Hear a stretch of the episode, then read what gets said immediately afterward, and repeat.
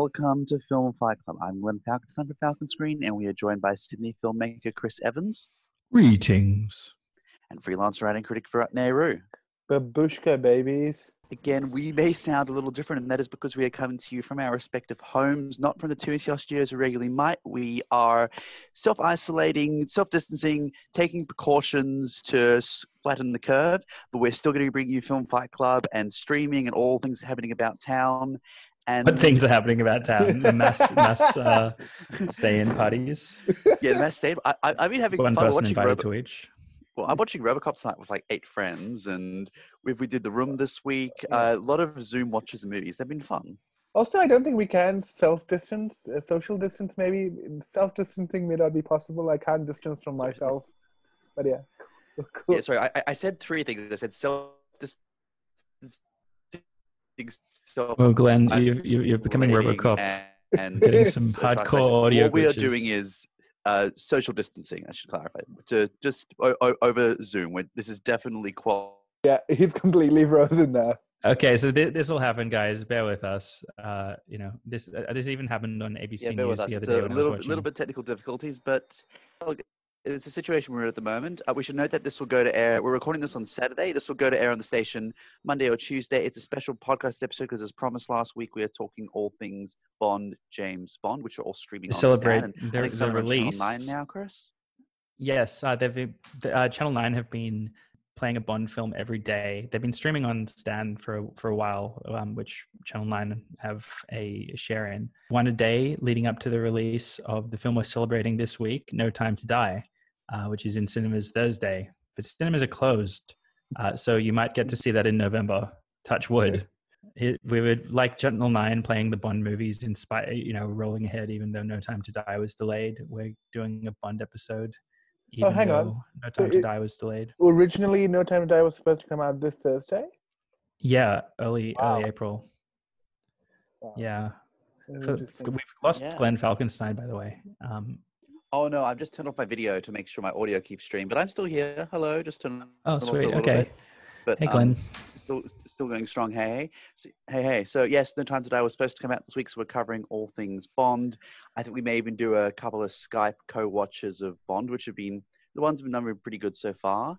Um, and before we get into Bond, though, we want to talk about some of the things that are happening about town. To recap, last night Static Vision ran Lockdown, the film collective, which was their first live streaming event. Went for six hours, and a lot of shorts, features, uh, commentary, chat going on, very interactive. Chris and I both tuned in. I had fun. We saw different segments. I popped in out, and Yeah, I popped in that as well. There, were- there were some good films. Um, it was, it was the, the pretty typical of what you'd expect from Static Vision um, in terms of weird variety of stuff. Um, but also, there's there's a certain taste um, that that Felix and Connor have that you start to see running through their curation. Um, they they like the fringes and they like they like things on the on the capital A art side for sure. Capital my A favorite- it, it, it- my favorite one was the group of people trying to get out of an escape room and this commentator covering it and you didn't and it was it was a situation where you don't know if the commentator was reacting uh following the filming or whether they filmed the audio track and just set this sort of thing up i'm sure it was the former but um, a lot of these were yeah uh, very very very creative and Yeah, non-traditional and the stuff you wouldn't traditionally expect from uh, linear filmmaking. I think one of the times we were both watching was um, the film that where a guy is narrating over um, and sort of lapsing into free associative slam poetry, uh, talking over a VHS tape. That it starts with it starts with Pink Floyd and Wizard of Oz, and then it goes into like a, a whole bunch of different things recorded on a tape um, while he's talking about his relationship to his grandfather who recorded the tape, who's died, and his thoughts about death. It- really interesting. And they will be doing so. That was Felix Hubble and Connor Bateman, who are the co-founders of Static Vision, and they will be doing another event, a screening, an interview with the directors on the fourth of April. And you can find those details on the Static Vision Facebook page, and just sign up for updates and for the live stream. Couple of things just to recap we talked about last week. Filmonik, the film collective in Melbourne, are doing screenings of shorts and interviews with the directors, a local filmmakers who can submit material on the 31st of March. ACMI and Melbourne Cinematheque are doing virtual Cinematheque. They started with Jafar Panahi Double last week. They will announce the next double on Tuesday night to stream from Wednesday. Um, Kino, the Filmonik equivalent in Sydney, Kino Sydney, are having a short film night filmmakers on 6th of April. Pink Flamingo are doing watch parties via Facebook on Thursday nights. National Film and Sound Archive and Canberra are releasing content line streaming When- of JFF 2019 titles. Oh, you dropped in and out. Basically, um, J- who's doing the JFF live stream? Uh, JFF Online. It's not a live Japanese stream, Film but they're Festival. releasing their titles for free online. Um, and and you can watch a number of Japanese films, some many from the Music Lab project, and four new things that have cropped up since we last spoke to you. Uh, Monsterfest are doing a video on demand. They are releasing a lot of their titles online uh, for the past couple of years and other Monsterfest related films. You can find them at Monsterfest and also the Monster Pictures distributive arm. The Jewish International Film Festival have a video on demand service on their website. That's jiff.com.au, and they are doing streaming of films they released in 2019, in addition to a number of others. The Irish Film Festival are releasing on social media details of Irish Film Festival films from previous years and Irish cinema that will be available for streaming and download. And as well as that, the Revelation Film Festival in Perth, they have an existing Rev on Demand service where they show films they've screened at the Revelation Film Festival over the past few years, and they are continuously adding new material to that. So there's all services you can seek out, streaming, watch together, have fun, and support local festivals, support local spaces and cinemas, and um, get out because they're they're going strong, and we want to keep it up while we are in the circumstance. And certainly, there's going to be a big community online that's already cropped up and continuing to crop up around those spaces. But for the moment, we are talking Bond, James Bond, mine, and I think Virat's favorite series too, favorite film series. Oh, definitely. Uh, Doctor Who comes very close. So, but yeah, that's TV. So That's a guess. TV T- series. it's TV. There, there, there was there were Doctor Who films, but I think There we were, clarified yes. Doctor Who as a TV series. Yeah. My, Definitely. it is my favorite film series. I'll say that I've- I loved. I love. Sorry, I, I shouldn't cut off Glenn waxing about his fandom. I'll allow that to happen, but I'll just say that I was obsessed with Bond as a kid, but I didn't maintain the fandom.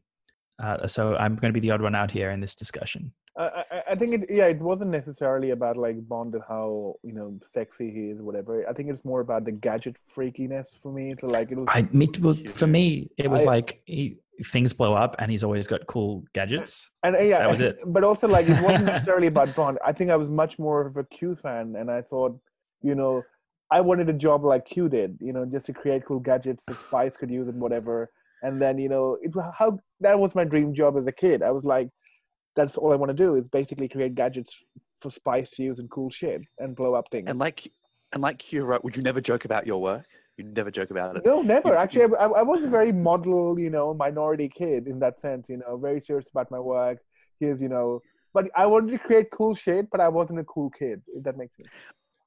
I- loved one of my one of my all-time favorite things about the Bond series, more than the character of Q, is Desmond Llewellyn's portrayal from '63 and from Russia with Love all the way through to '99 and the World Is Not Enough. And my two favorite appearances, Goldfinger, where he gave that famous quote, but Yeah. in Goldeneye when he's doing the Stinger missiles behind the headlights and the crutch with the so the cast with the rocket launcher and the grenade pen. I love the line where Bond grabs his sandwich and says, "Don't touch that. It's my That's lunch." my sandwich. That's so my lunch. good, Is that and I that's the Living that he Daylights, isn't it? just- no, that's Goldeneye.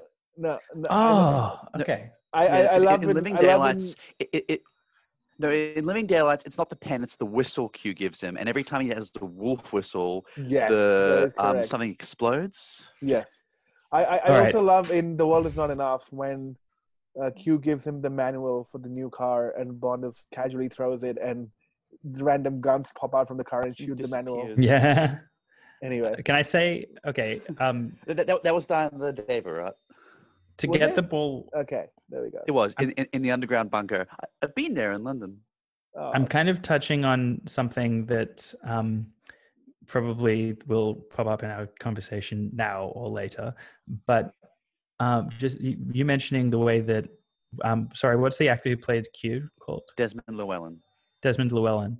the way that he was written off in World Is Not Enough, though how unsentimental it is, versus the way that they wrote out Judi Dench in Skyfall, really I think illustrates the different approach to Bond that's emerged with it in the Daniel Craig era. Like in, in World Is Not Enough, Llewellyn just goes down an elevator, says some words that make it clear he's, he's going away, and that's it. It's like it's a nice little way of sending him out and his gadget, you know. Um, and that guy had been with Bond nearly since the beginning. And Yeah, since 63, Em- since the second yeah. M Judi Dench's was great as M, but she had only been around for a little bit, and they had to give her this grand send off, like she's the one true love of Bond's life, and um, Yeah. because the whole thing has become more soap opera ish. Um, I, I think we have to clarify though. Llewellyn did intend to retire following the World Is Not Enough, but my understanding was they always hoped he'd come back for Die Another Day. That he did Right. pass away. I think it was around the time the World Is Not Enough was coming out, but following the production of his scenes. And I think they just set up John Cleese knowing this guy is ultimately, we need someone new. John Cleese was not a good Q. I like Ben Whishaw in the role. I really like Ben charming. Whishaw. Ben Whishaw is I- great, and, I, and I'm really happy. He's a great actor they've generally. Taken a younger Q because it was always, you know, It works really well. The- Father figure to it makes- kind of thing. Yeah. yeah instead having him be this um having if anything but with the way that spectre played it you know i rewatched spectre the last week um i'll say that thinking about the way that q's played when you were saying in, in spectre it, it's more like bond is the father figure to him right Yes, that is if correct. anything yeah Yeah. but um what do we think about spectre Right. God, I I like Spectre. I think it's underrated. I like it for a few reasons. Firstly, it is out of all the Craig Bonds, it is the most Bond film. Bond isn't an action film. Bond is a genre unto itself. I like the fact that they opened with the title credits and the gun barrel. I like the fact that Q came to visit him in the field like he did in most movies.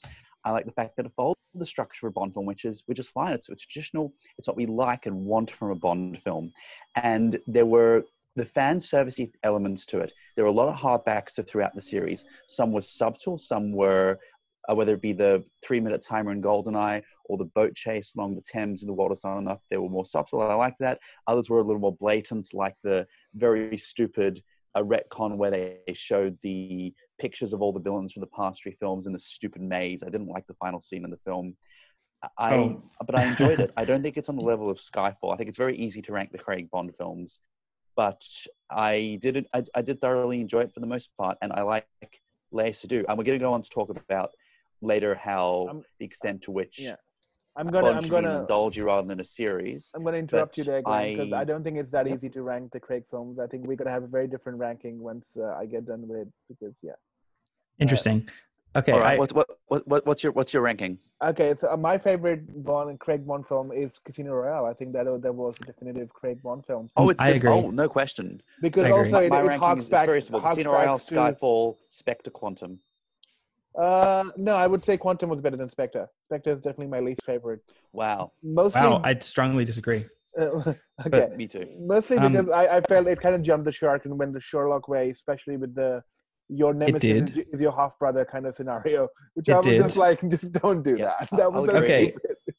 um the on spectre with a few of the things glenn said um i really like that it try that um it tries to make bond's team actual characters in the movie as opposed to is true. just That like you get true. your that is customary thing Yeah. I, I think they did a good they i think they thought that their mission is to really sell you on ralph Ralph as uh as m and i think they actually succeeded at He's that I thought he was really his he has the kind of stern intensity where it's like don't mess with this guy but he also you believe that he's a good dude Yeah. And um, also, he, he can was really good good- It's a, it's Ben a Whishaw? Bernard Lee as well. approach, which worked really well. Yeah, yeah. Ben Whishaw, great, really good as Q in this film.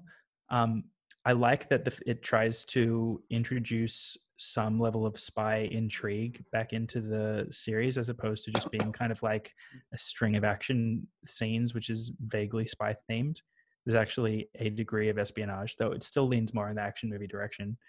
Yeah, there there are some good things about it for sure, but um, when you were saying about the the stupid retcon, isn't it kind of like Rise of Skywalker?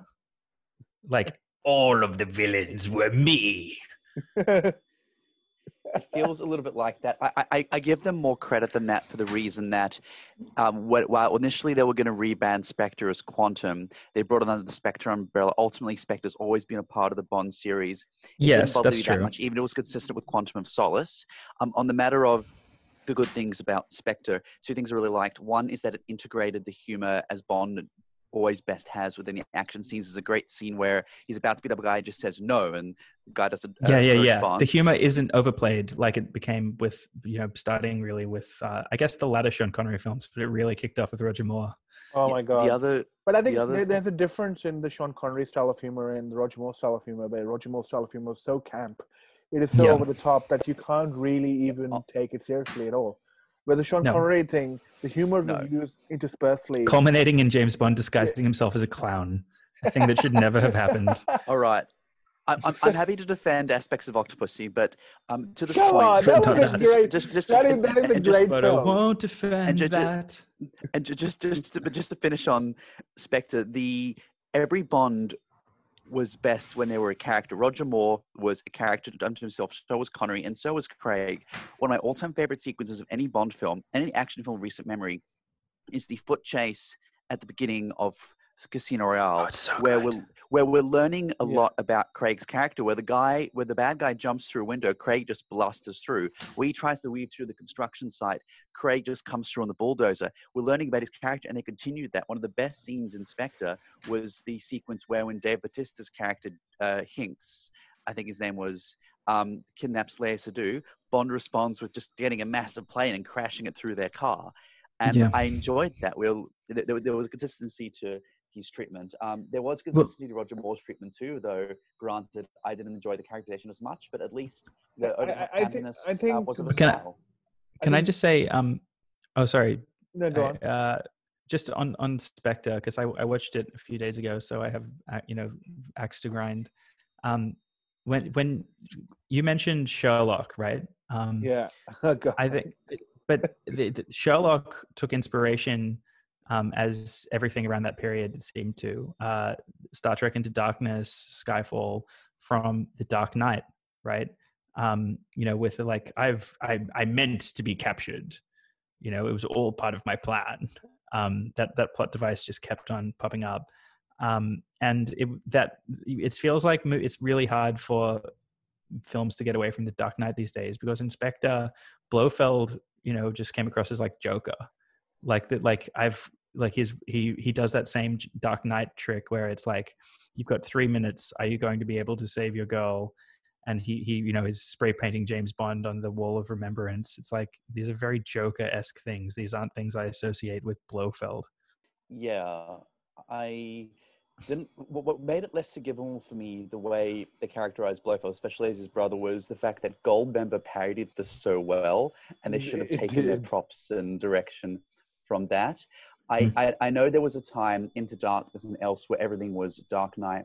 For me, it was more blatant, but also more enjoyable Sherlock. in the cinematography. Um, the great sequence where um, where Bond is running across the marsh at the end of Skyfall. The fight, I think, where they're in, I think it's they're in Southeast Asia, and the, he and the other assassin are fighting, and you can't always tell which one is which. And I enjoyed the. Oh, that was a great. sequence. Yeah, that was beautiful. Roger Deakins, Yeah. uh, um, you know, doing great work with the lighting.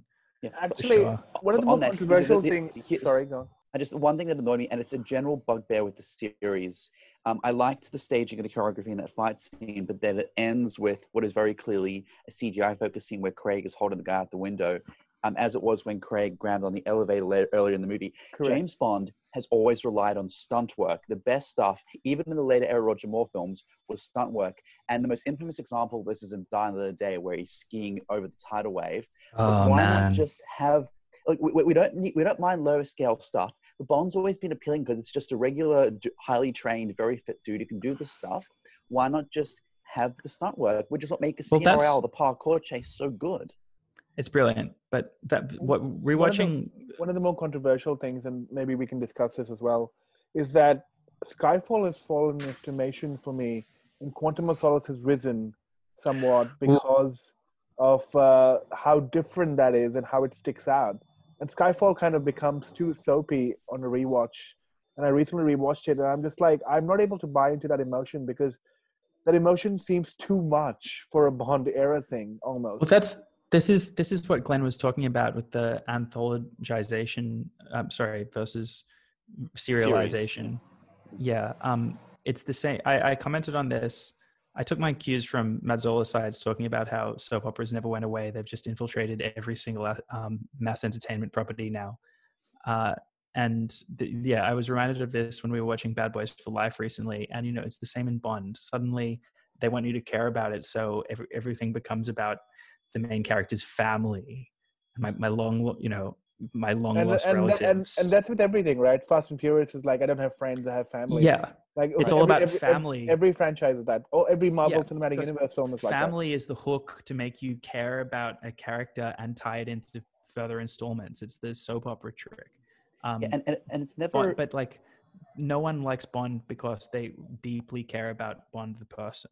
Yeah, that No. can Bond the person can be a person you care about. They did it really well in some of the films, and Casino Royale is one of them. I think Yeah. you genuinely cared about him as a person, but not to the sense that I want to know about. exactly. You, like, care about your Bond, the ideal, what Bond stands mm. for, like Bond the character rather than Bond the person. To be honest, it's actually the opposite Yeah. way around. Yeah. But it's What do you more than that. this one? Bond again is a it's it's a genre in and of itself. Yeah. We're fine with variations on a theme. The problem with Skyfall was that the Bond the person who fulfilled the place of the Bond girl in respects was M. There was a typical arc for Bond, and it was strange. It's something we're caused to care about a character in a way that Ian Fleming wa- wa- warranted in the books, but which is not of the nature of the genre which the films are operating in. And you look at it compared to the times when they've gone for continuity or the style in the past. On Her Majesty's Secret Service was the first occasion, um, it didn't have too much of an impact on the story because the film just ended on that note, but the whole the regular trajectory was there. Diamonds Are Forever started with that continuity where Bond's going on revenge spree, even though it's not clear, but it's incredibly jarring. The Eyes Only continued with this arc of him losing Tracy uh, at the beginning of the film, but again, it didn't inform the overall narrative, it was just a tidbit. And the same thing with License to Kill, where they bring it up but doesn't affect the overall storyline. They seem to be obsessed with continuing this universe of Bond as opposed to just bit by bit by bit. When Yeah. we're happy to join Bond at any time and any place. Um, Okay, you, two two two thoughts to that. Um, with regard to the, this thing about Tracy, you know, in, in on Her Majesty's Referring, Secret referring to Tracy Lord, the um, D- D- Diana Rigg, Diana Rigg character in the Manchester Secret Service. Yeah, yeah, yeah, yeah. Um, in on Her Majesty's Secret Service, it was early enough in the Bond films series that though he was a womanizer, you could basically go, oh yeah, maybe he has decided he's had enough and he wants to. He found a woman he really loves and he wants to settle down. But like by the time of um, uh, Spectre, we've seen so many Bond films that it, you need to really, really sell you on the idea that like, oh, he he's found the woman he really wants to settle down in, in- with, or he really loves, like in Léa Seydoux. And I was not sold in the same way that you were not sold with uh, the way that the relationship with M is depicted in Skyfall. Like the emotional resonance just was not there. Also, like Bond falling for a psychologist will not happen. I mean, that's just you know that is just doesn't work in any No, universe. no, I, I the, Mad- Madeline Swan, the most uh, highbrow of all the double entendre names, which, which I did appreciate. Uh, I don't, I didn't buy the whole Léa Seydoux character. I think there was for the No. simple reason that there was much more of charisma and chemistry between him and Vesper Lynd, uh, the Eva Yeah. Green character. in Oh, Casino Eva Royale. Green. Um, yeah. Way and more. on that, on that, the well, the reason I don't like Quantum of Solace is that it operates as a direct sequel, and we're not treating to Bond any real shouldn't have characters in this regard. sequels. Where all we're talking about is character from the last part, from the last film, and I like the final scene, Quantum of Solace, where we seem to have put an end to this. It was semi-fine as a one-off experiment, but. the- I don't like them continuing on this trajectory, and I don't Oh, buy I- the Lacey yeah, I- I don't Obviously, a like that they would part do it again, but I'm glad that the they still fact did that it. she is a main part of this new film as well. At least that's what we know from the trailer. Well, I think if you're going to go with the continuing saga approach, you need to have a way better story. Um, I, I would be hypothetically okay with this long, sprawling, interconnected James Bond thing. It's a different approach, but there's no reason why they couldn't do that well. But then it's all kind of tossed off because they're still making it up as as they go along to a large extent with no overarching plan. Um, with you know, sort of like overtures towards being connected without the films actually feeling that connected. Um, and the thing is, there's a huge trade off if you choose to go the interconnected route because um, it takes away the freedom. And as Glenn says, Bond is a genre. Um, you have room to riff on it. The less connected the films are, the easier it is to have some fun and probably make a better film. And I want to give you an example of a time when you could establish a character backstory, you could establish emotional resonance, but still stick within the archetype of Bond. A good example of this is the Teri Hatcher character, um, Mrs. Carver in Tomorrow Never Dies. We learn about her and Bond's backstory. She passes away. It's very sad. It has an impact and has the same sort of impact that um, they intended in Quantum of Solace and the other films. Um, you saw this in other examples. Uh, the relationship he had in Man with the Golden Gun to an extent with the Maud Adams character. Certainly only lived twice. The character he is caused to marry is an emotional resonance, but it keeps within what we find appealing and traditional and enjoyable from the Bond franchise. And they're taking their cues from general blockbusters. It doesn't work as well. I hope following No Time to Die that they continue to, as Spectre hinted at, just going towards the anthology mode than um, has been the case for the past 10 years. I hope so. Talking about some of the trends we do and don't like about the current Bond series, I really hate how in every single Bond film he has to be a rogue agent. He's just a superhero as opposed to serving Queen and country, going on missions. But it's also so weird that he's somehow part of the MI6 and he's rogue. Yeah, when he It's break, he disobeys the them most and it goes on. mainstream spy agency in the world.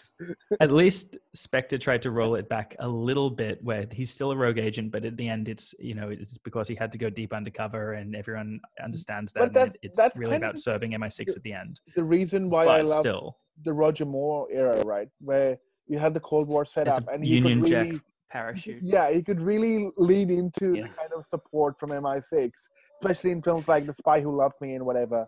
And he could really lean into that and be like, "I'm a British agent, and look at this British charm. And I can charm you off my feet." And all these American, uh, in a, uh, and all these Americans have no class. And look at me ordering my martini and being so suave about it. Mhm. I, I- I think it happens in the Craig ones too. There's that great shot at the end of Skyfall of the British flag as he's staring over the top of MI6. I do, it does frustrate me that in Casino, at the end of Casino Royale, the entirety of Quantum of Solace, interesting, kind of like the Marvel films, Mission Impossible is a perfect companion piece. He feels he has to go rogue. To put it in context, the only times he ever went rogue in the entirety of the series up to the Craig era was three times. Number one, in 69, A Majesty Secret Service, where he was given two weeks. Sorry, I was doing air quotes. You're not going to see it on the radio. Um, two weeks administrative leave and just went off to do what he wanted. Um, in License to Kill, goes to the film, he goes rogue because he's on a revenge trip.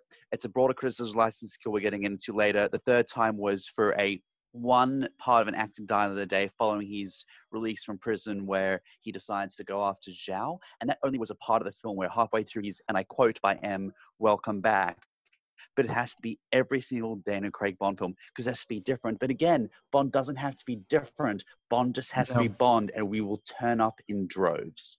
I think it's two factors. Um, I think one is the looming shadow of the Jason Bourne films, where it's all about the you know the government is your enemy, and two is the broader um, zeitgeist of the time, which the Bourne films are building on, where you, we do not trust the government. So the idea of this this like almost nationalistic, like rah rah England, I'm here to serve the government and to, and make England's enemies pay doesn't maybe or Okay. the producers feel that wouldn't appeal to people so much. But the thing is, Bond has always been removed from real life espionage anyway. It's always been a fantasy. that's true. And actually, I think it's, a, it's an interesting companion hot take.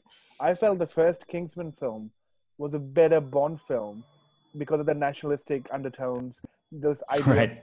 manners maketh man Man from Uncle was a better Bond film. with with Colin Firth. Spy was a better Bond film than a lot of recent Craig Bond films with Melissa McCarthy.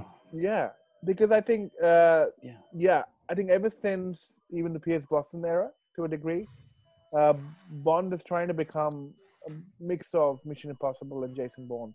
The the missions are becoming more Yeah. and more And it- ludicrous, and it's it's less about you know the actual suave aspects of Bond and what he represented the character, and more about the impossibility of being able to him being able to achieve something, rather than the uh, actual there's, fun of it.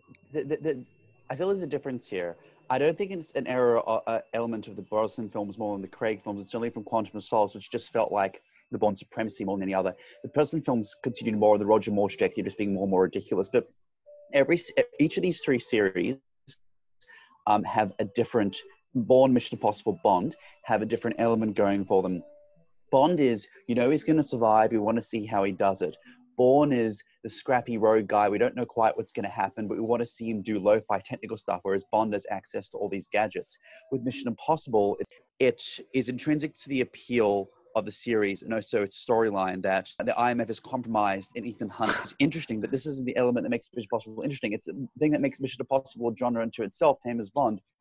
You don't need to mimic Mission Impossible, and that's what's terrible. All these series, Jason Bourne comes off the back of James Bond, and now the imitator, the imitate, the original is imitating the imitator. It's no good, and I wish they just had the confidence to continue on what is always what has made Bond a stalwart for 50, 60 years, 50 years. And on this, Bond has survived. uh, There's, there's all this stuff, uh, conversation about Bond being antiquated as a character, a, a- an element which GoldenEye covered after a six year hiatus to very good effect. I appreciate that Bond himself is a relic of a form, in respects of a form of brashness, masculinity, and misogyny, which has dissipated to some extent over the course of decades. But there are, there is still an inherent interest and relevance to so many tangents of his character, particularly as regards how he is so slavish and devoted to his country, and a basic idea that at the end of the day, he he's he's uncompromisable. His sense of good will always triumph over evil. That is still relevant, and I, I, I wish they would keep to that more as opposed to going in the some of the tangents they've been going off on the style of Mission Impossible and Bourne over the past ten years. Can't argue with that. Yeah, that's that's correct. That's actually a very very very sound analysis, man. Very eloquent way Very of eloquent of saying way it. it. Rewatching some of the uh, first Bond films before we did this, I was struck by how simple the early Bond films are, and I really liked how they had a focus on espionage compared to the recent ones. Don't get me wrong; they've never been realistic spy movies. They've always been had that you know huge supervillain layers and big fantasy elements, uh, crazy gadgets, you know, coming in. Though they weren't that crazy to start with, they were just kind of nifty in from Russia with love. Um, but uh, they got That- that progressively sh- ridiculous. Knife in the shoe uh, or the heel. Right, That right. is true. God. Yeah. Yeah. Move the but the whole it, That's it just from Russia with Love was one of the first books. Like the early books were pure, were based on Fleming's experience in the espionage world. They were more grounded, and then suddenly had to get more and more ridiculous to maintain interest in the likes of Thunderball and Moonraker. yeah Uh, your thought your voice is Bond film was just playing solitaire. right exactly yeah um I, I i like that approach I, I like how grounded they are and that the spy element doesn't get lost i don't like how as i touched on earlier when we were talking about spectre a lot of the time these days bond films are basically just like superhero action with like a spy theme It- like he goes from place to place where big action scenes happen i like there to be more of an underlying I mean, it, it's a big espionage. issue that we were discussing with films like Booksmart had, right? Where it felt like it's one crazy thing leading to another crazy setup, leading to another crazy setup. It's like it's the action from point to B overinflated- to B to C to, to, to D to E, rather than actually some kind of coherent. Here's why you would go from place A to place B, rather than just it's the one location to another location. it's the overinflated style of media at the moment where you want these huge big set pieces or which you know might be big comedy set pieces in the case of Booksmart or it might be big action scenes in the case of Bond and uh, the plot is secondary so the, what what connects them doesn't really matter in in terms of the priorities when the of how these things are being written No, I, notably, the two Bond films which most follow the es- traditional espionage template in Le Carre style um, are From Russia with Love, which I adore. It's my favorite of the early Connery. But moreover, It's so- so good. Um, I think um, Chris and I take the view one of the most, under, if not the most underrated Bond film, The Living Daylights. Living Daylights. I was going to mention Living Daylights Pure Cold War espionage. yeah I was actually thinking of that while I was It is one of the best Bond films, and it's got one of the best themes which you played at the beginning of the mo- of the show. Yeah, I was thinking about that when I when I was um saying that about the early Connery films. I really like that Living Daylights brought it back to that. I think partly that might be because it was Timothy Dalton's preference to ground it in the early Fleming stuff because he was reportedly a big fan. Um, License to Kill was a different direction, I think, because they were courting an American audience who they thought weren't as familiar with Bond, reportedly. Um, and that I think that was a mistake, though it's still not a not a bad '80s action movie. Um, but uh, yeah, Living Daylights is what the one that I watched the most as a kid. I think. Um, so as, along with some of the early Connery ones, and maybe it's just hard for me to get away from that preference. Um, but I, I I really like that approach. I like where it still, to some extent, feels like a smart movie as well as escapist thrills. And you can have that mix. Let me. That's one of the ones I watched rewatched most. Um, the one Mm. I, the first one I ever watched, and also one of the ones I rewatched most, the most familiar with, well, because the game is GoldenEye. Now, GoldenEye had the right balance between the low scale espionage stuff and the big set piece. It, it has the Yeah. amazing practical stunts at the beginning, and also one of the Bond world records that the series made of dumping off the dam. It had the uh, the base exploding, but it also had the giant dish coming up, and that Yes. was ridiculous. But it worked out of the Cold War paranoia. And so it was and grounded enough for a Bond film. It struck the Also- right balance. Also, one of The the, uh, be- one of the better tank space- chase. outstanding. Yeah, but but you're of the- right. GoldenEye still had a great spy plot. GoldenEye is one of the all-time great, best, I think. great, great spy plots. My One of the favorite. best twists as well. You know, when when the twist happened, you actually I couldn't predict it. Actually, it's still Yeah. very well.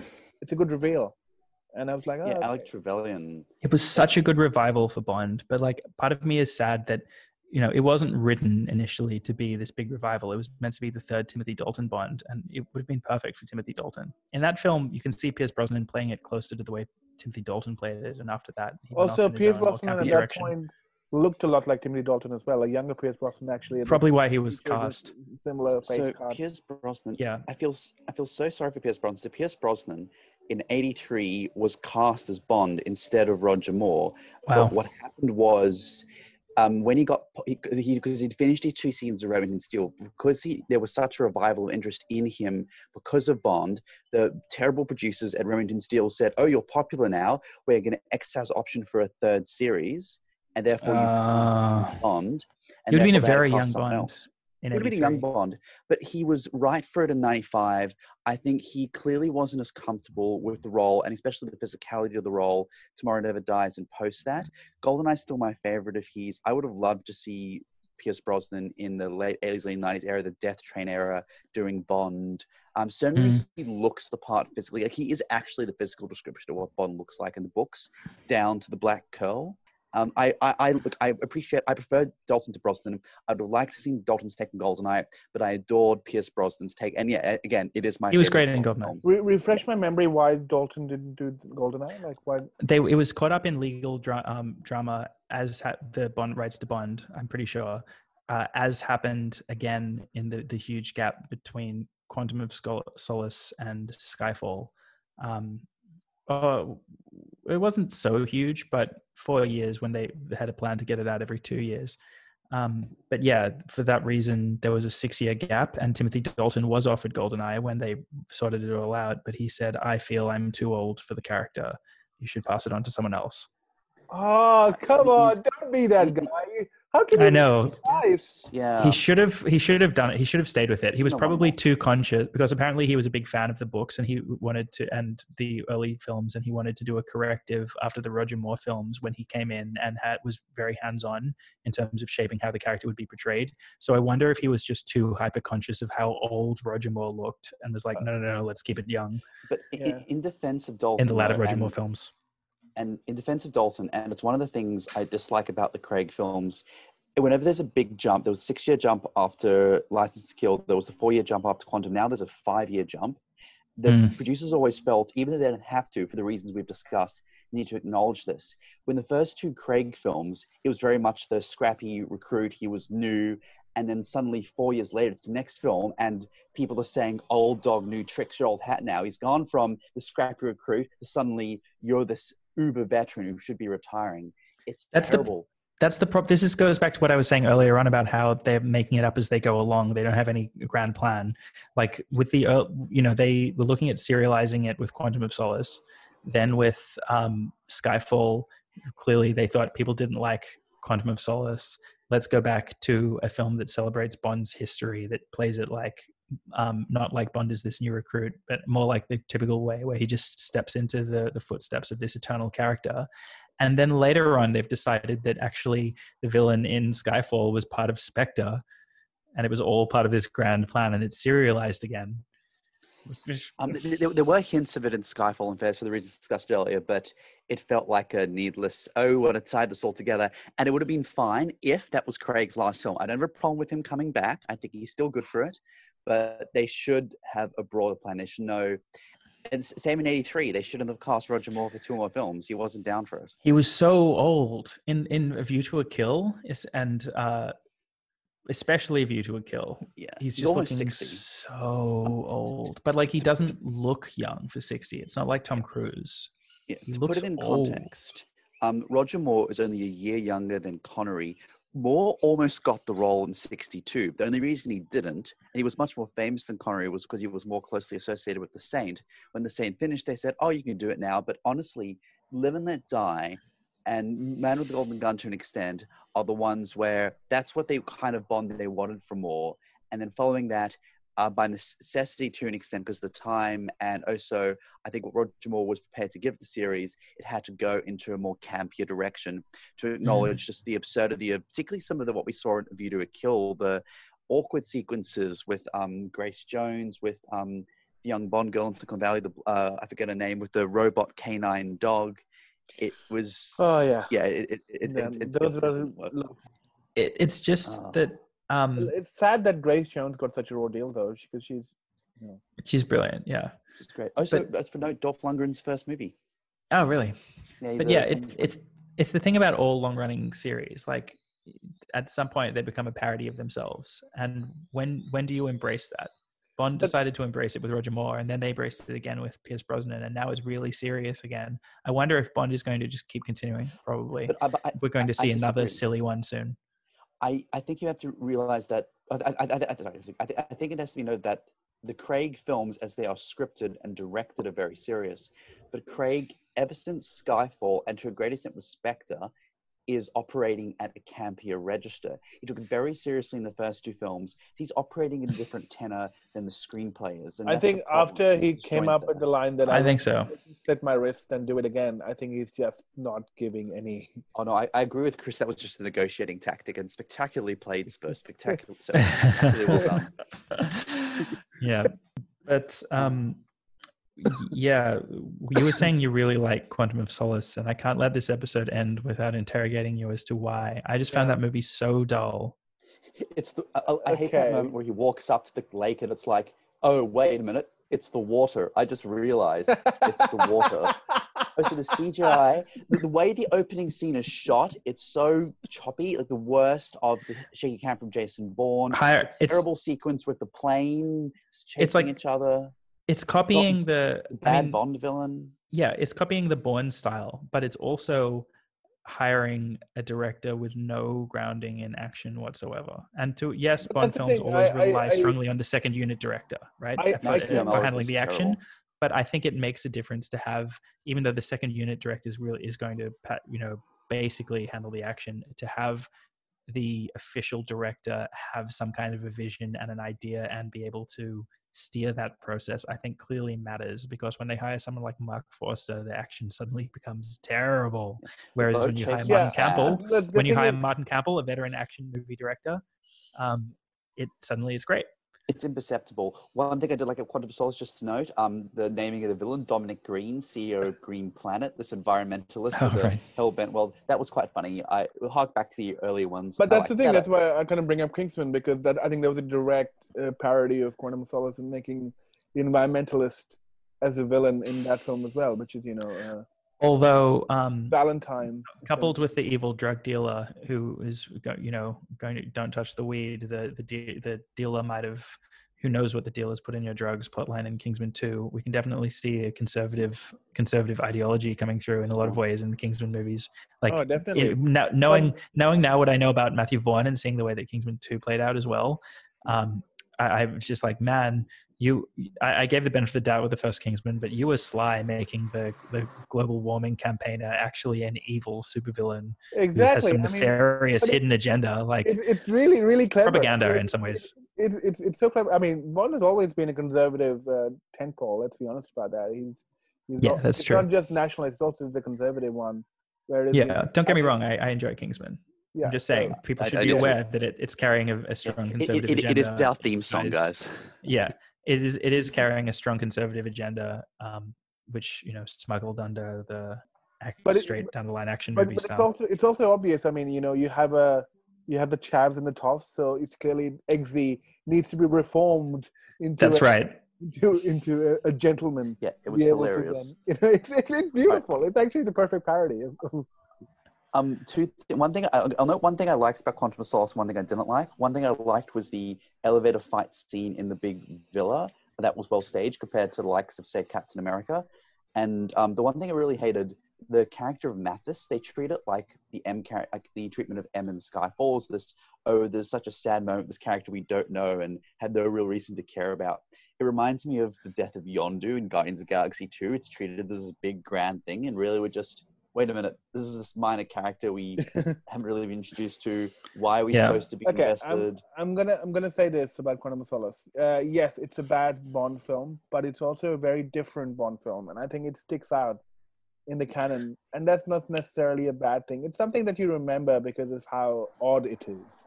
And Here, okay, I I remember the final scene. The final scene was great, where he just says, "This man." The, he's line reading of, "This man and I have some unfinished business." Pure Bond, um, excellently staged. That I like. Can I just say that that, that it's amazing to me? Um, it shows that every, anything becomes normalized with time.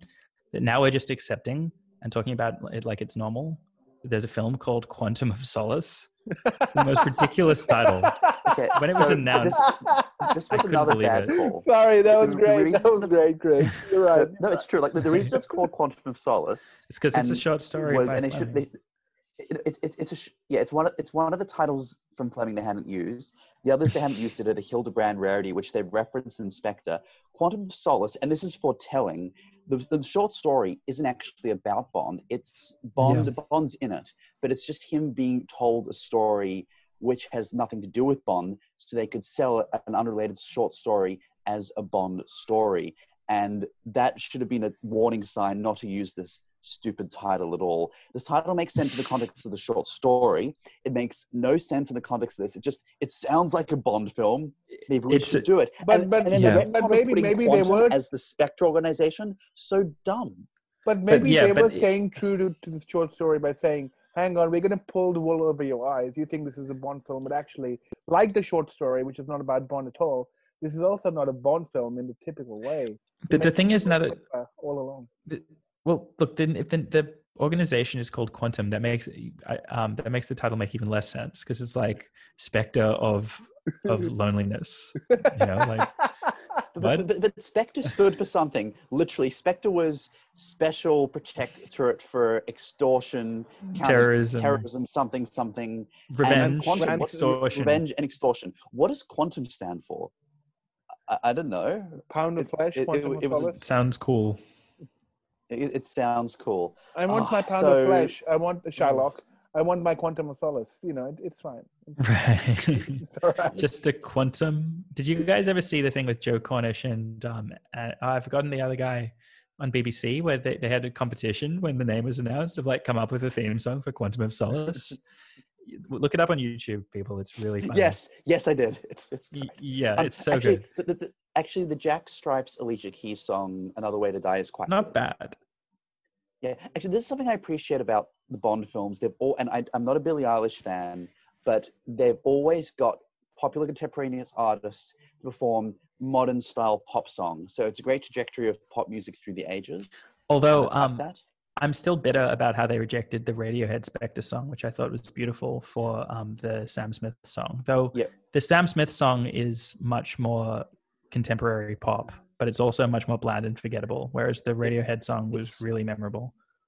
It's the worst Bond thing. Writing on the Yeah. Wall is the worst and- Bond song. That they had such a great song, and one that could also, as they did with the um, the Sam Smith song, integrate into the um, orchestral score really well because it's a very orchestral theme. The the Radiohead Spectre. Um, that they didn't use that. Oh man, and probably they were chasing chart guys. appeal, but the Sam Smith song was not a chart hit, so it was pointless. Radiohead, Radiohead, great. Should have done Radiohead. Anyway, still opportunity. Okay, Um, all right, so maybe favorite Bond films. And favorite Bond. Favorite Bond. Should we do favorite Bond first? Oh yeah. Okay. Yeah. Sean Connery, easy one. Sean Connery? pick. Yeah.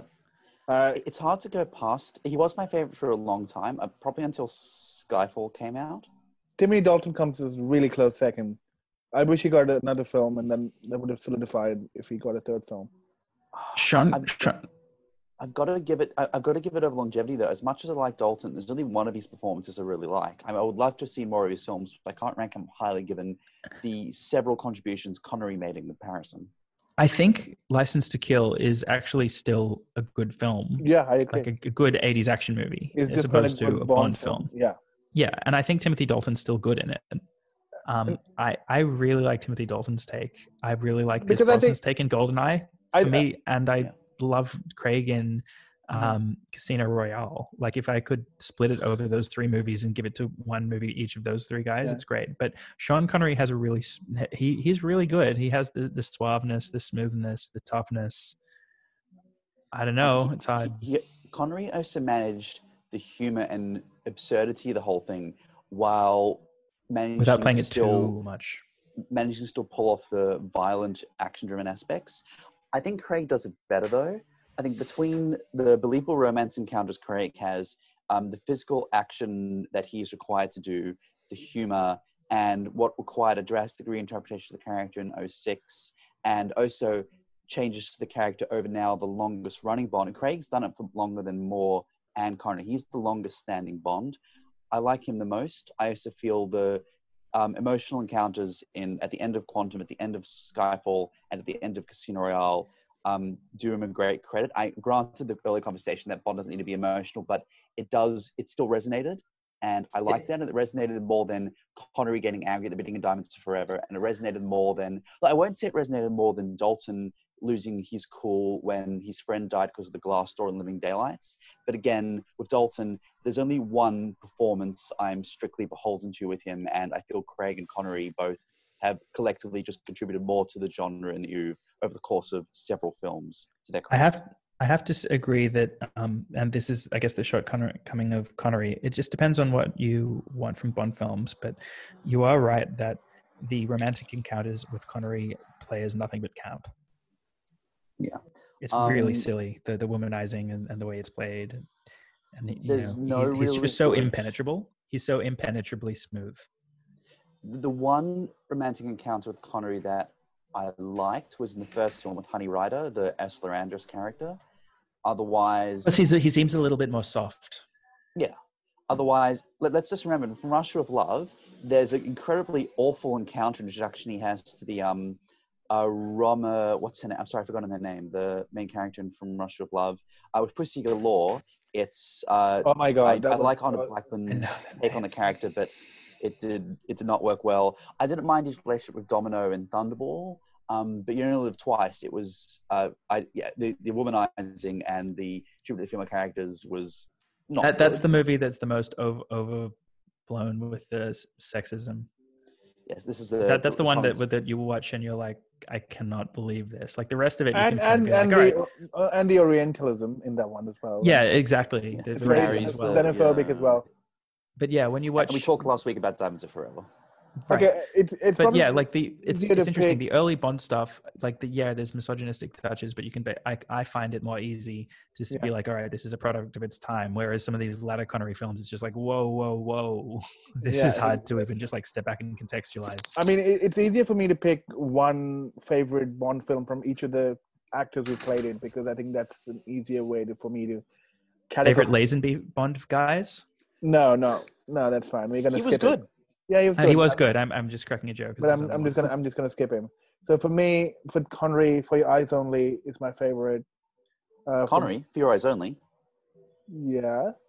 No, Roger Moore did For Your Eyes only. Really? Only. Sorry, I mean you. Wait. Yeah, Sorry, did from you Russia, with- from Russia with Love? That's sorry. The sec- the sec- from Russia with Love? Yes, There you go. Sorry. it's a, it's just such a good spy film. Yeah. It's that's great. It's my favorite Connery too.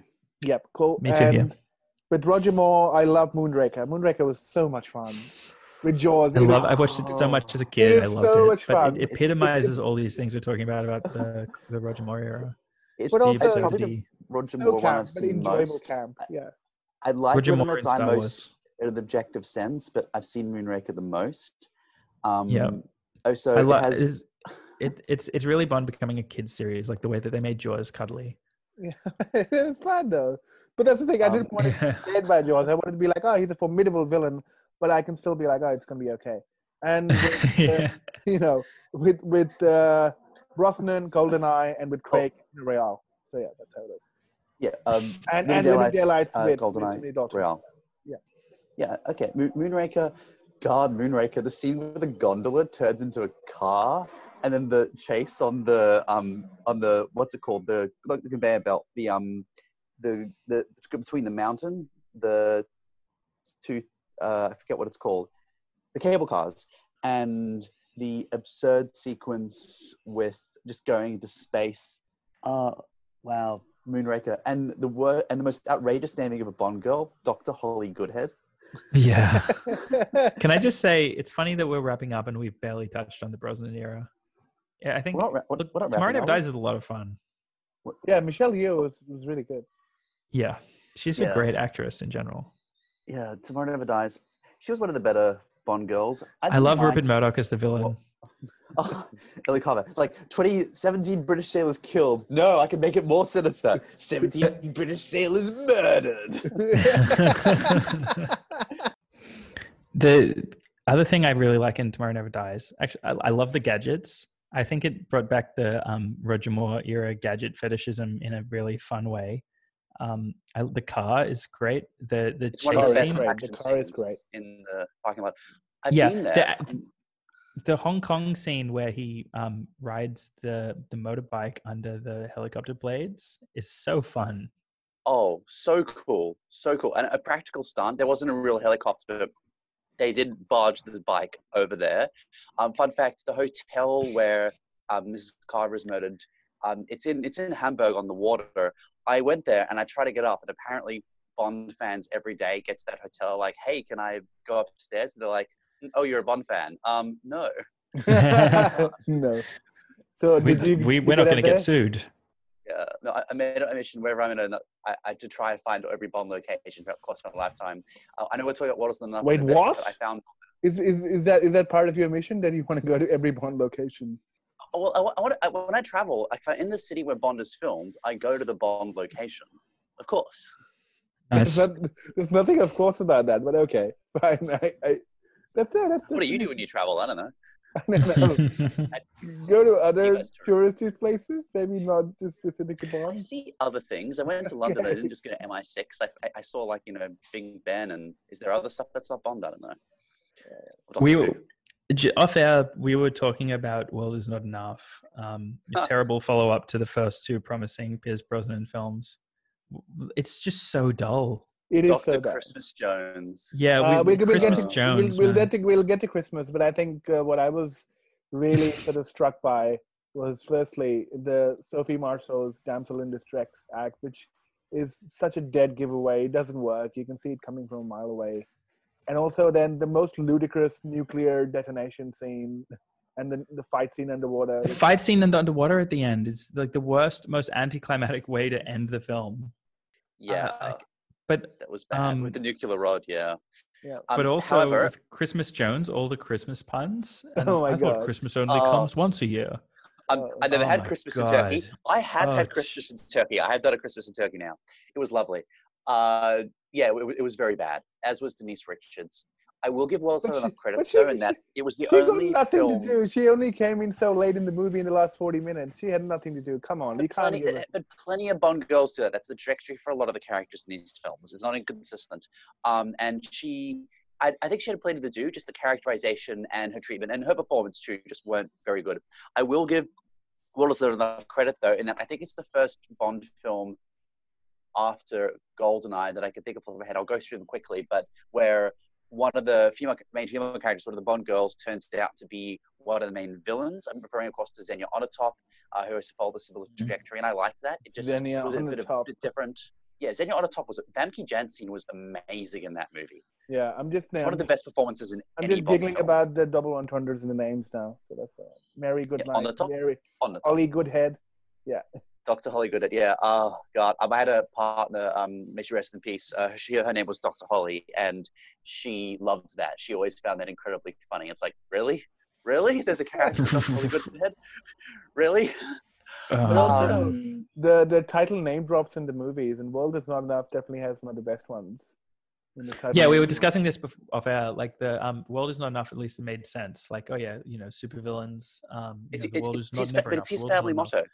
Yeah, yeah, It, yeah. it actually is. They, they, mentioned it on a Majesty's Secret Service. did they did they say tomorrow never dies in Tomorrow Never Dies? I don't think they do. Yes, they do. Oh, they do. Uh, I, I, I- think they do in the scene in Vietnam where they're on the top of the skyscraper.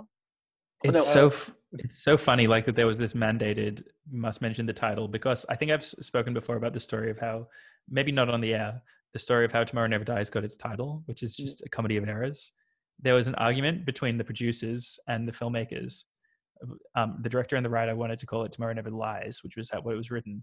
But some producer had the idea that Tomorrow Never Dies sounds cooler because Bond, cool, death, kill. Um, but they they produced the so they were appealing to the executives of the studio and saying look tomorrow never lies still sounds cool. It makes sense in the context of the movie um, and uh, tomorrow never dies makes no sense. It's not groundhog day. Um, but uh, what so eventually their argument won out and so they decided to fax in um, that the title was to be tomorrow never lies but the person faxing got the message wrong and said we've decided on tomorrow never dies. And so by that point they finalized the marketing materials. That's seriously what happened. They just went well oh well. I wonder if Oh, someone God. somewhere was I- I slipped love- some money it- it- to uh, get the message wrong. Title drop, and I'd like to list my favorite. Ti- I- I- yeah, it, it, but it, it worked. It worked for the film. Like it worked to the campiness of it, and I'd like to list my favorite Bond title drops. Um, you only "Live Twice," where Blofeld says it. "For Your Eyes Only," when the file's given to him. That's a little Octopussy was great in Octopussy. Um, the worst one, and I, I have to give Chris credit. A for View to a Kill, right? out. A v- what a what a view! what a view to a kill Um, what The living the, the living daylights one was good where timothy dalton says i bet we scared the living daylights out of her that Uh, works. that worked. Uh, what was on enough was good. Um die another No. day just because pierce brosnan had such so who lived delivery to of- die so time to die another day colonel moon. Oh what was, that was his name. Yeah No. i forget. I think, Uh, I think the, the best oh, visual gag so good so good. the best visual gag was still was definitely in the world is not enough when after when he's trying to stop the detonation it stops at 007 seconds and it's Uh. like oh my god i was just like oh classic oh um course. but th- th- they, they did that in goldfinger too where they stopped Yeah. after the, the seven weird thing to, to rewind a bit the weird thing about um the world is not enough is it has all these really campy cheese elements that we're rattling off but it feels really really serious yeah Like, it's, it's like brosnan was trying to play super serious and except nothing is Yeah. serious in that film it fe- it feels so serious that like it's not fun at all when Yeah, clearly but they're it- also kind of hoping it would be cheesy fun it's very But It has strange that stupid chase where everyone gets paraglider like snowmobiles to attack it. It's so dumb. But then it's about a really serious plot. What happens if the oil pipelines from the several major distributors aren't able yeah. to distribute oil to the Western world? Like it's a it's a serious topical su- topical subject. Still is. Like okay, Yeah. credit for that. It also has the Thames boat chase. You know, the, you know, the first films get permission to film on the Thames. It has the great scene in Bilbao where he jumps out of the window using the elastic from the um, windowsill. Uh, it has the scene on the Millennium Dome where he falls onto it from the balloon. Like the entire opening sequence of World is Not Enough is It's really good. good. The rest of the film doesn't live up to it, but it's Yeah. great. And also, okay, actually, there's something I hate about The World is Not Enough.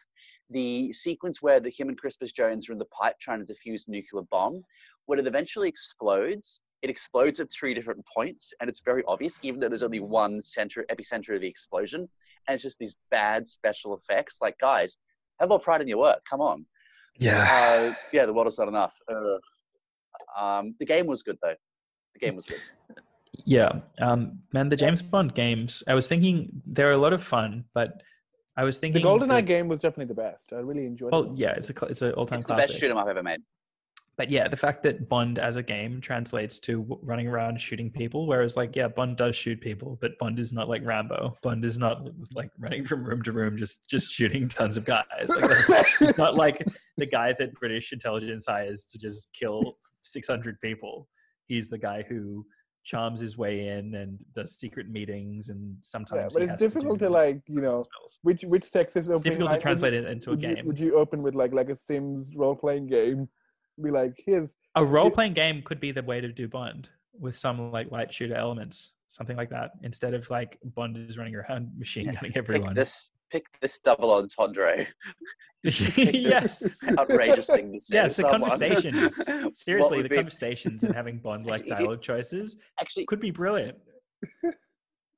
you, you, you know what the best conversation Bond's ever had with someone who was trying to seduce? It was in Casino Royale when he gets the he, he wins the car of the husband, and he's like, "How about a drink at my place?" And she says, "I'm not that cruel." He just says to her, like straight face, "Maybe I you just don't know it," and he just stares her down, and they're like, "She's like, okay."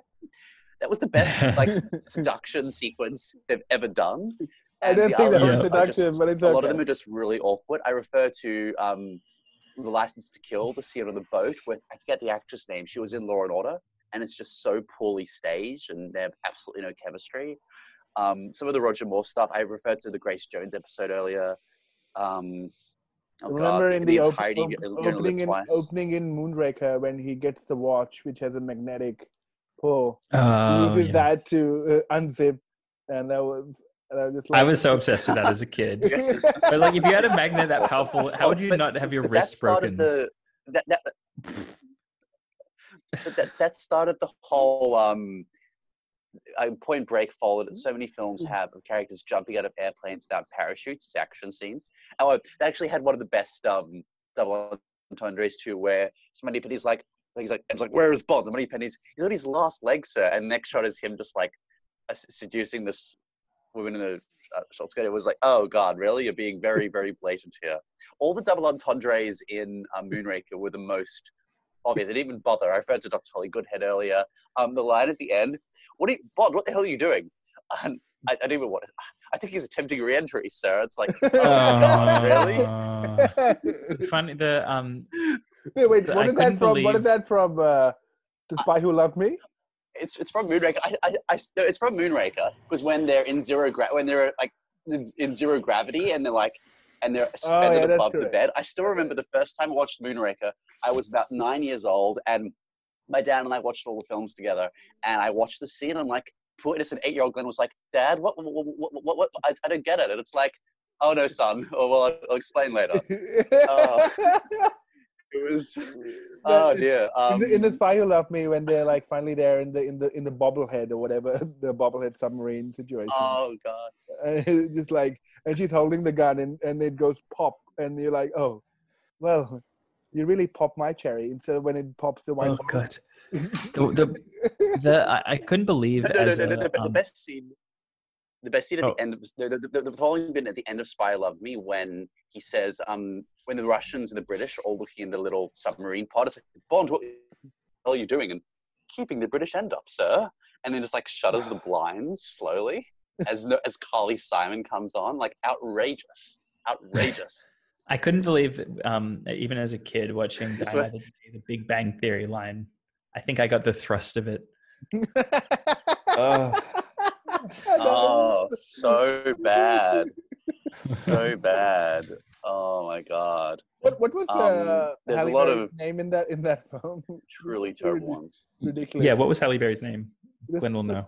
Pretty ridiculous, right? I rem- remember Jinx or something, if I'm not mistaken. Jinx. Her name. Her name was Jinx. She was a NSA agent. Jinx. she did Jinx's Jinx. mission. Yeah.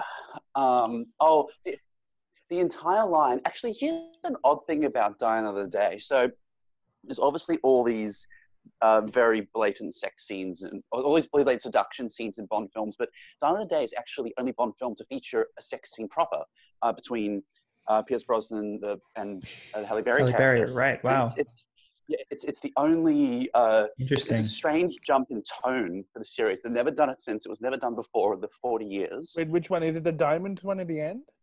Is that what you're talking Uh, no, no, I'm referring to earlier in Havana when he Oh, meets her. yeah, She yeah. comes Yeah, out of in the the water you see and them having sex honey- in bed. Yeah, but yeah, you're right. Bond has never Yeah. been filmed having sex. For all sense. because he doesn't need to. He's just charming enough. Uh, Yeah. Another day. Actually, speaking of Die Another Day, that's what that was trying to do it in the vein of Skyfall, doing it his Was, it, was and that was, it quite was that the first film by Rosamund Pike? Because I I did hadn't uh, seen. it wasn't her first film, but it was when she came to general attention. Yeah, because I hadn't seen her. She was great. Before that, yeah, she was Hmm. she was fantastic. Miranda Frost. I know. Because This, actually, the dancing scene was really good. yeah, no wonder you're so cold, Miranda. No, no wonder you're so frosty. That's what. That's correct. Yeah. Oh god. Uh, Yeah, oh, Die Another Day. Uh, oh, should we talk about Roger Moore for a bit? Uh, yeah, let's do that. okay, why not? Yeah, so Ro- my favorite Roger memory Moore. is seeing Roger Moore in an auto rickshaw, being in, doing a auto rickshaw chase scene in Octopussy in India, which is so weird. And I'm just like, I just never thought the Bond in India could fit in any universe. Octopussy was on TV last night, and I, I tuned in for a little bit. Um, of Octopussy. yeah, the the bit with Oh, the God. it's such it, it's so bad. Mhm. Is Octopussy the worst Bond film? Um, okay. Uh, hmm. I would I think it might be. I'd put it between Diamonds and Forever and License to Kill. Diamonds Are Forever is pretty bad. I It's- strongly it's really disagree with you on License to Kill. I think it's it's License to it's, Kill is good. it's like it's not so good as a Bond film, but I think it's a perfectly enjoyable action movie.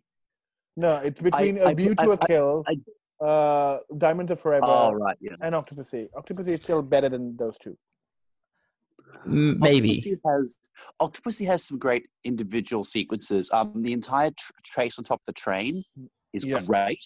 It's one of my favorite Bond train chases in the whole bloody series. Um, the plot itself is actually quite good. It's a classic espionage thriller, even if it does end with Roger Moore as a clown and with all these acrobats storming this palace like commandos. It's just such a Uh, metaphor, but it's you know for the way that the series had gone. But it, it's just Bond is suave. Bond would never be a clown. You know, like it's But- just like he's a great. It's like I, he would do anything thing for the mission, but not that. Yeah, surely. but but they use that same hook uh, in the remake of the Pink Panther when Steve Martin dresses up as a clown. But that's the Pink Panther, and this is James infiltrate. Bond. Yeah, so it's just like Cl- Clouseau is clearly taking the the picture out of Bond, which I was like, oh, playbook for Bond. I see. Okay, but you're a man I of wanna hear- too. I want to hear what Glenn says about License to Kill.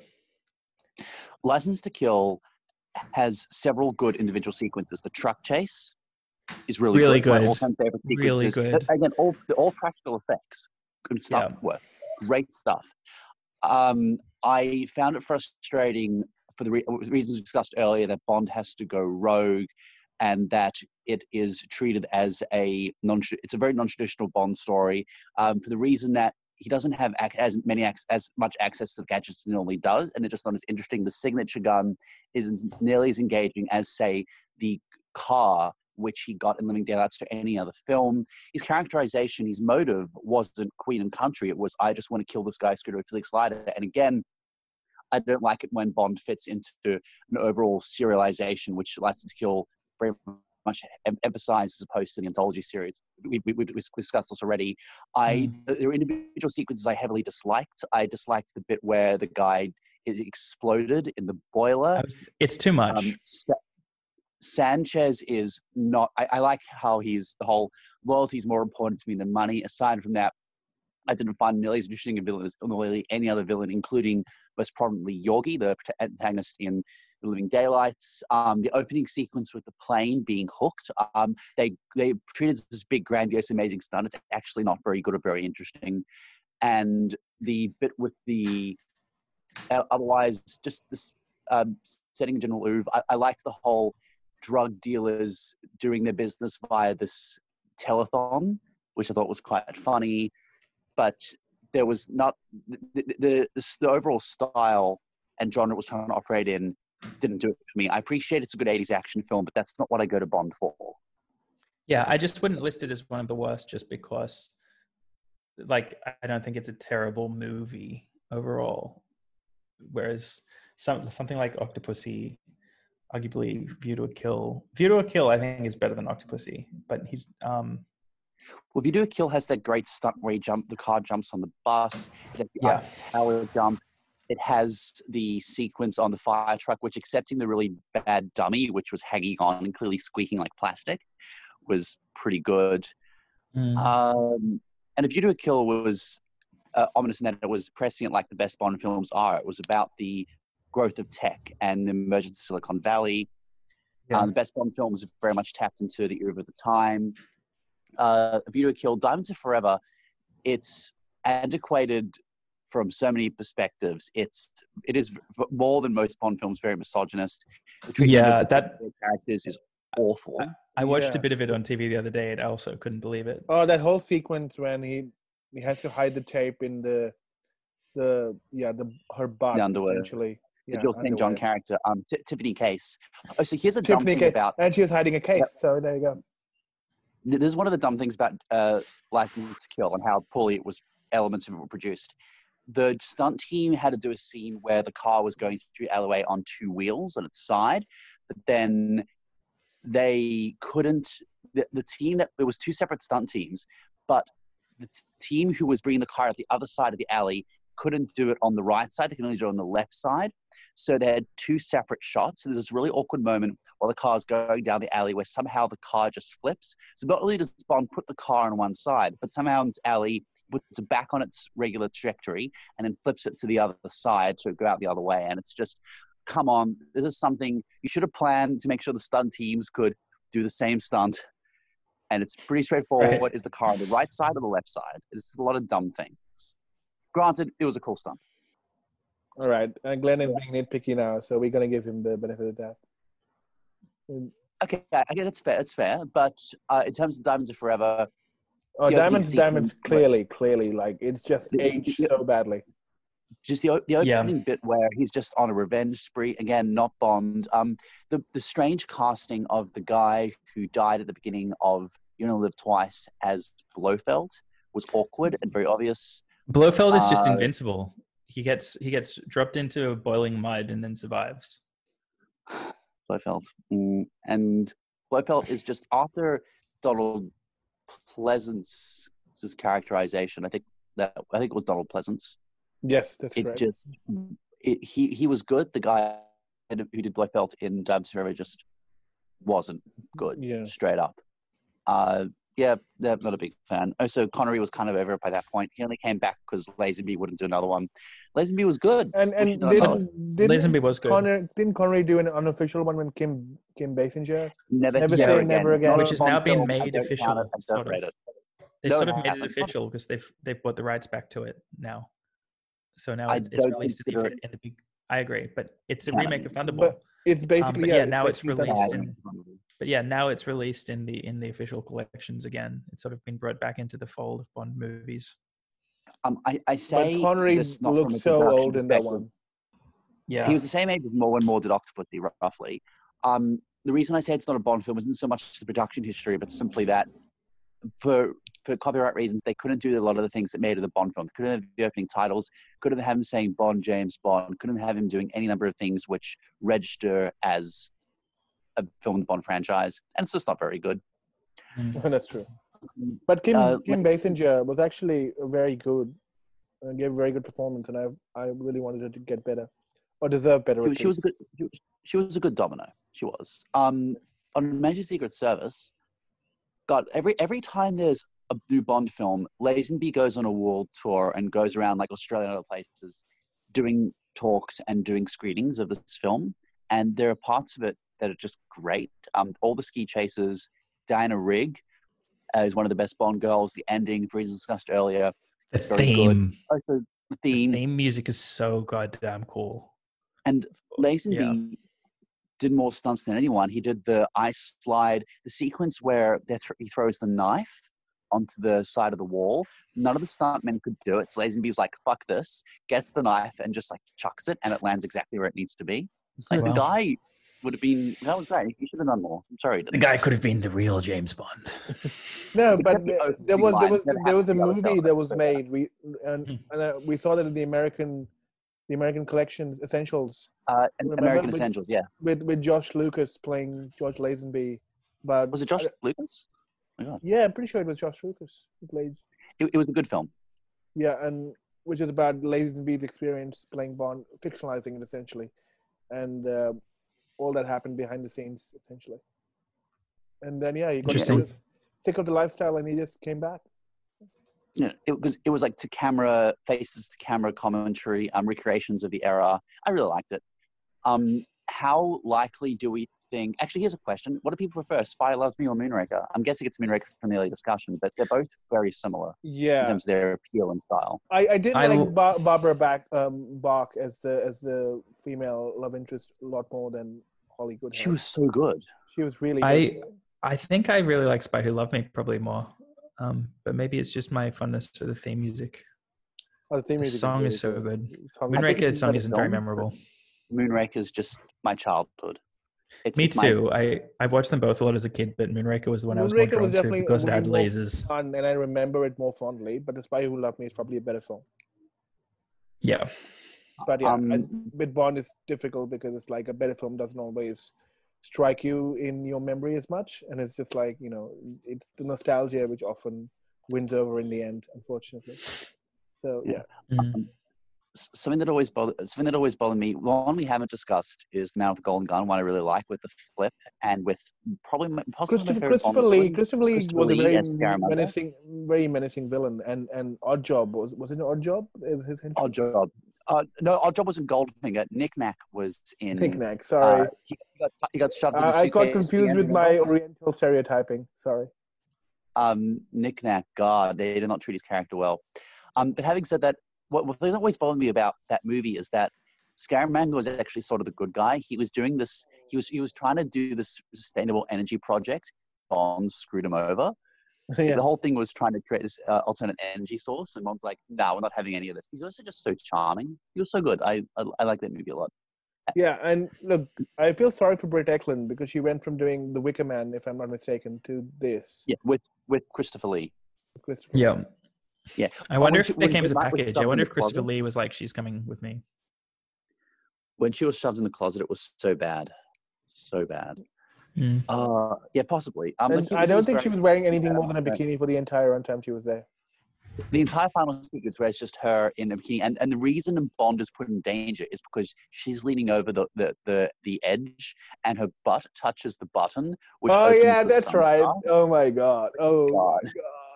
Oh. Oh, so bad. It's fun. It's interesting that the film's actually got more misogynistic than when they started. Like that, people that that that aspect of Bond is like he's Yeah. super macho womanizer. You know, he women But- just fall but into women- bed with him. women- so the so women they- exaggerated as it went on. The women Not to say that it started in a yeah. PC way now. But Yeah, I agree. I I think you're right. The difference with the Connery era is like Bond was seen as the one who was a womanizer, but the women weren't necessarily portrayed as dumb idiots. The thing in the Roger Moore Yeah. era, the women they're portrayed really stupid. they were became pretty much bimbettes essentially, Yeah, which is Even the highly qualified ones with who Oh, they established like this person is the expert in their field. ah, this one is an astrophysicist, but she can't control her own part. You know, whatever. Um, Mary Goodnight was she wasn't an astrophysicist. She was a agent. She was an agent with the British Secret Service. There you go. She's Uh, trained. She's as trained as Bond. She's an agent herself in the field, and she can't control her aspects. Oh, God, it was. ugh. Hey, um, one, one we strangely haven't spoken about is what many consider to be the very best Bond. Do we like Goldfinger? I, it was one of my favorites growing up. I still think it's a great film. I think a lot of people. I think more people than any Uh, other. if if we take story, out Goldfinger the the the, the Pussy Galore track, it was actually a very good film. the Um, the thing of plot is good. The gold yeah it's good but it's also it's moving it more into the direction that we could start to see where the um, roger moore films were coming from like it's starting to bring in the more silly elements like odd job that would get more and more exaggerated um, but it has also some of the camp which worked, like Bond fooling the guard in the cell by waving at it and pretending to disappear, Bond appearing under the little mini model Fort Knox. Um, obviously, the whole here, I'm going to tell you my plan, Mr. Bond, started with Goldfinger, and it's still very Yeah. frustrating to see, but it was relatively novel then. Uh, I like it. I, I, I and, It's and classic. the- yeah, the whole destroy Fort Knox rather than steal it actually Hmm. made a lot of sense. Uh, do we like Live and Let Die? um It's all right. Yeah, it's all right. I, I- I liked it. Like you know, Great I like, I like, yeah, and I like Yeah, that sequence especially that I remember when he had to jump over the crocodiles. That was actually Oh. one, of, one of my favorite. Again, stunts. practically filmed. Okay, but is jumping over the crocodiles as good as the scene in Octopussy when he falls into the lake and he's having a fight with someone and you see the crocodile coming and it's like, oh no, Bond is gone, and then suddenly he, it turns out it was a submarine. yeah, no. Great but actually, moments this, in this Bond. one, this one, this one was more difficult because how quickly he had to do it, and actually, like, you couldn't see that they were all lined up, and I was like, oh, that's actually really clever. Anyway, It, yeah, It it is it is a ridiculous stunt, but of it is clever. stupid, stupid, and clever because Um, it's just on that borderline. So the story Platform behind game. that is that the um the stunt man almost got his foot ripped off, but he was wearing very thick boots because the last crocodile grabbed him. Um, Did he actually do that? Wow. Well, I I mean, it looks real. no, actually, well, there- yeah, th- th- there's been a lot of serious. In- there's been a lot, quite a few interviews over the years. Um, in Octopussy, um, when Bond's hanging off the side of the stra- train, the s- stunt man hit a pole. Was in hospital for six months. He made a recovery. Um, yeah, there were a few over the years, but no, like Bond employed a lot of stunt persons over the course of a long time. Do we have do we have a favorite stunt from the whole body series? Uh, man, I don't know the whole series well enough to be able to make that call right now. I've pretty much I've seen them all, but some of them not for a long time. So I, I, Yeah. I like. Um, I, I, was I would on- actually say the actually the the opening of Casino Royale, some of the, the leaping over the the cranes at the construction site. Yeah, that was really if that good. counts. Um, fun fact: Casino Royale actually, a few of the films unintentionally broke world records. They did break a world record intentionally for Spy Lovely with the size of the set and GoldenEye with the bun- bungee jump, but two where they unintentionally broke world records were, and they're two of my favorite stunts: the um, boat jump in Living in the license in Live and Let Die, which was like uh, more feet than any others, but also the car roll in Casino Royale. They rolled a car more times than in anywhere else. That was a world record at the time. Uh, there are a few more. Um, I like the View to a Kill where he just jumps on, on, onto the bus and destroys all the luggage. Mm. Um, there's a there's a few pretty great ones going back. Um, the Lotus Esprit jumping into the water in Spy Oh, Love Me. yeah, that's right. That's right. That's good. Um, oh, uh, For Your Eyes Only, underrated. The whole sequence where he's hanging off the side of the mountain and then drops. Okay. Yeah, really good. Ah, Bond. So, what what Bond film should everyone go out and watch? Of What's the next one everyone's watching? or just in general? In gen- what, what, what next next Bond? Oh, uh, it's And- uh, the No Time to Die, Mr. Bond. What are, what are, what are the odds we think of Rami Malek being Doctor No?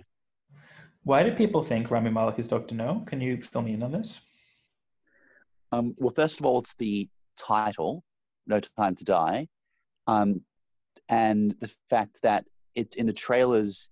It's shown that he is Did Dr. No- genius- Say No Time to Die. No, no, as in the title, No Yeah. Time to Die. And, As in Oh, suggestion. the, the I no is in no, there. No. Yeah. Okay. No, Um, no and time also the suggestion No. that what if he actually title drops it and says no? Time to die. that would be great. I'd be so down for that. it's a, s- so Totally this, the swerve on the title drop from what you expect. yeah. Um, Yeah, well, it No. happened, No, it no, happened in a view to a kill. kill. Yeah. Like, What a view. It could, it could be like it could be like Doctor, no time to die. Right. But yeah, outside of No Time to Die being the title, sorry, what was the other reasons people think he's Doctor um, No? the characterization. So what we know about this guy is apparently he's some genius who has some who has some dis, uh, disfigurations and is a seems to be some physicist or chemist who can quote unquote play God. Um, Doctor No in the books and in the show had um, some similar aspirations. Uh, he was a biochemist and he also had some like in the traditional classic Bond sense. Um, his hands were damaged in a um, experiment. Hmm. So Okay, there are there are elements that are analogous, but granted, every Bond villain, it's such a classic hallmark of the series, has to have I think a scar or a something missing or something. I don't. To be honest, I don't like this whole reboot thing of like, oh, Blofeld's back and now Doctor No's back. I don't think I, I wouldn't be on board with it. But I mean, it's No, it depends It was on how the the dumbest really. reveal in Spectre. I'm Blofeld. Oh, of course you are. We, we've known this for like years. This is we, we, this is not a surprise. Yeah, We're he dresses going like Blofeld, and it's called Spectre. Gee, I wonder who this guy's going to be.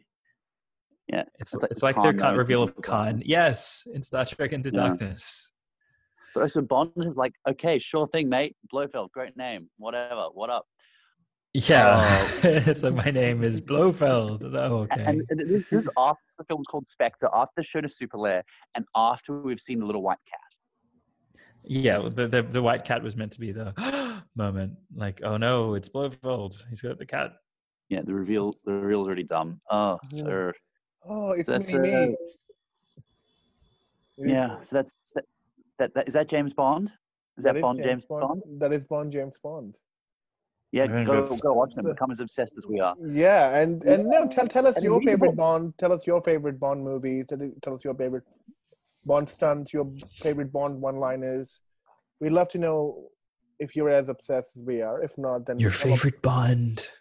I know the, the, the, the, the best Bond line is actually in uh, Tomorrow Never Die. I, I, I, I, it's like it's not one of the best ones, but I love it where Elliot Carver's talking about like extracting his heart and keeping him alive and having Bond watch stop beating, and Bond's like, "Yeah, I thought watching good TV shows was torture enough." I'm like, "That's pretty funny." All right, so we got we got looks like we got three. Uh, yeah, we got a few minutes left. Um, Shall we just say Bond catch you next Bon time? Voyage. Bon, Bon Voyage. Catch you next Bond, time. Vo- Catch- Bon Voyage. Voyage. That's correct. Bond catch Voyage. us, yeah, yeah, yes, yes. Um, catch us Wednesday night. We're going to be talking SBS on demand, the conversation, The Godfather, The Fisher King, um, a few of the And uh, more. if there's something- and more. Chinatown. Something you want to, Forget it, Jake. Yeah. And if there's something you want us to cover, like it's on streaming, SBS on demand. Otherwise, let us know because we're we're down for it, and we're that's what we're doing right now, streaming. I'm doing RoboCop later tonight, but yeah, give give us a fight. Pick pick us some, pick something with us. Pick a fight. Have a great one, guys. And we'll Enjoy have social self isolating. media. We'll have social media for you, and before then, definitely. Yes. So yeah, All right. that's, Have a that's wonderful homework. night. and uh, and it's homework for us. Yeah. Um, take care and merry good night. Merry good night, everyone. I, ca- I can't top night. that. Bye, everyone. Bye. Bye.